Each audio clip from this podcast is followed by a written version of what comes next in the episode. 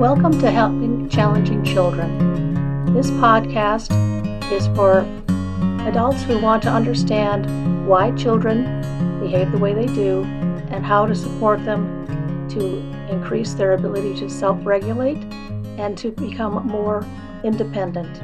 My name is Dr. Pat McGuire. I'm a developmental and behavioral pediatrician who, and I have been working with these children for over 30 years. And I can tell you that with the right support, they all do great.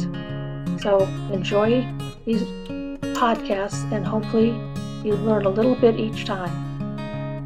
Today, I'd like to look at the effects of climate change, COVID, and ACEs. For over two decades now, we have been hearing about ACEs. For those who do not know what that stands for, it's Adverse Childhood Experiences. So, what is so important about children having adverse experiences?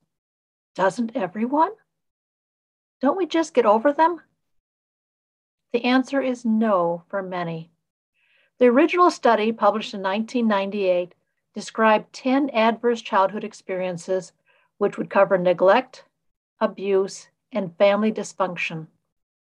64% of adults have experienced at least one ACE. You count an ACE even if you only experienced it once, since studies have shown that all it takes is one exposure to increase a child's risk for long term outcomes in physical and mental health. Subsequent to the original ACE study, other ACE surveys have expanded the types of ACEs to include racism, gender discrimination, witnessing a sibling being abused, witnessing violence outside the home, witnessing a father being abused by a mother, being bullied by a peer or adult, involvement with the foster care system, living in a war zone, living in an unsafe neighborhood, and losing a family member to deportation or other reason. They have now also added the effects of climate change. Now, this is important because there has been a significant increase in extreme weather events and natural disasters, with 2021 in the US showing that the entire nation can be at risk at the same time. We had record fires in the West and the Pacific Northwest. We had record heat in the Pacific Northwest. We had severe drought in the Midwest and the West. And we had significant and repeated storms and floods in the South and the East Coast. According to the National Oceanic and Atmospheric Administration, which uh, goes by the initials NOAA, so far in 2021, as of October 8th, there have been 18 weather or climate disaster events with losses exceeding 1 billion for each to affect the United States. These include one drought event, two flooding events, nine severe storm events, four tropical cyclone events, one wildfire event, and one winter storm event. Overall, these events resulted in the deaths of 538 people and had significant economic effects on the areas impacted. Now, just to give you a perspective of where this sits in the realm of normal, for the span of 1980 to 2020, the average annual number of events was 7.1. And as I said, as of October 8th, we have had 18. The average annual for the most recent five years, which is from 2016 to 2020, is 16.2. So we're already two ahead of that as October 8th, with a couple more months to go. And since this only went to October 8th, it did not count the bomb cyclones on the east and west coasts over the last week, causing tornadoes and extensive flooding. In my decades of practice, I've had to help hundreds of children work to get past disasters, such as floods, tornadoes, and the horror of 9 11, which greatly disturbed even children living in the Midwest. And what about the effects of the pandemic on the current and future health of our children? According to a JAMA Pediatrics letter to the editor in July 2021, an estimation of parental deaths looking as far as February 2021 was over 37,000.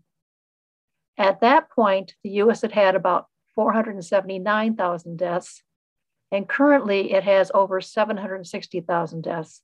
So we know there are many more parents who have died, leaving their children either totally alone or with only a single parent. This means that at least 37,000 children are having to go on without one or both of their parents if they've already been living in a single parent household. That is one ACE right there.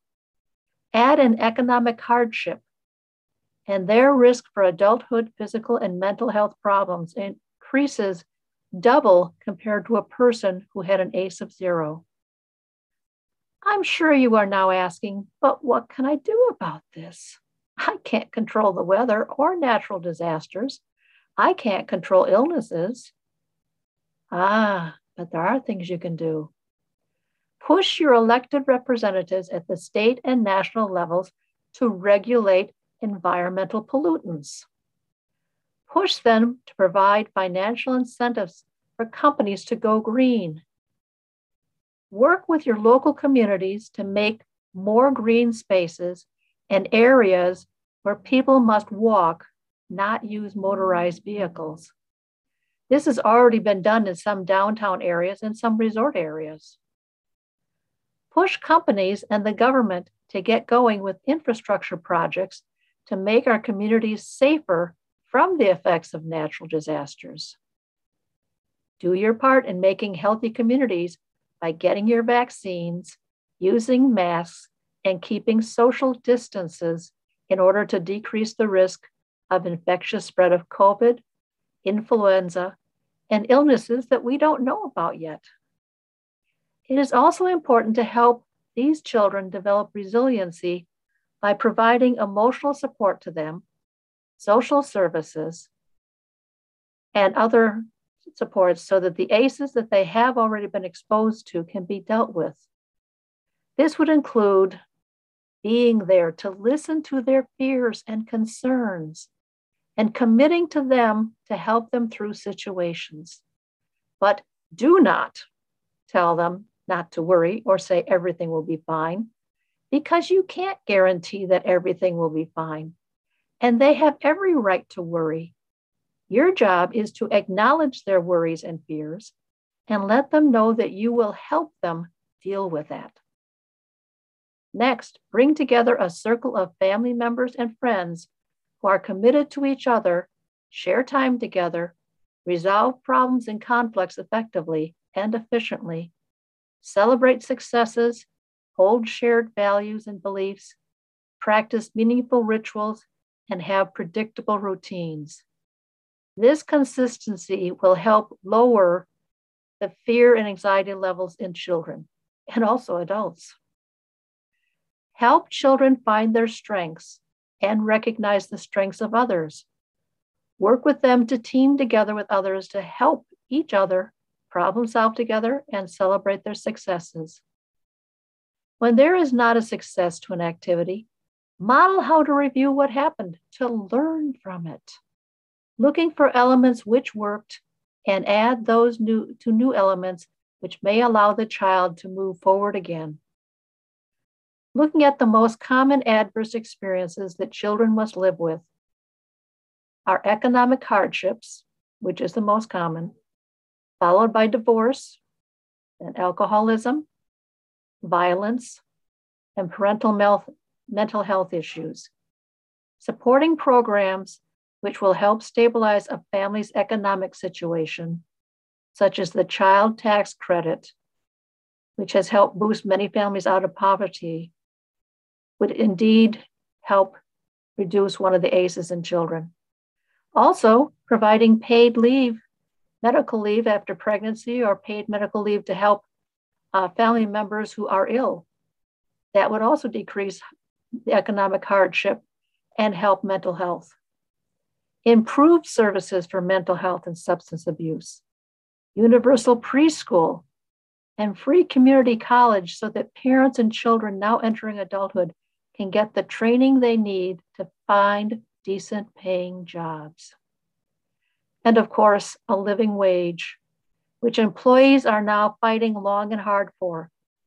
They need to have it backed up by state and federal governments putting in place minimum hourly wages that will really and truly allow people to live without needing to take on additional jobs just to cover the basics like rent and food. Let us look at our definition of community and make sure that it encompasses working for the common good. And then expand that community beyond your neighborhood, town, state, or country to the entire world. Because climate change and the pandemic are threatening our entire world and the mental and physical health of all of our children. If you want to go deeper into some subjects, I'd uh, like you to look at my, my subscription podcast entitled Digging Deeper to Help Challenging Children. I will put up a new uh, topic every first and third Wednesday of the month, going deeper into issues that affect children uh, that either make them more challenging or makes life more challenging for them. I look forward to having you look at that and listen to that and provide me with feedback on other topics you want to go deeper into. So until next time, let's take care of our kids. Talk to you later.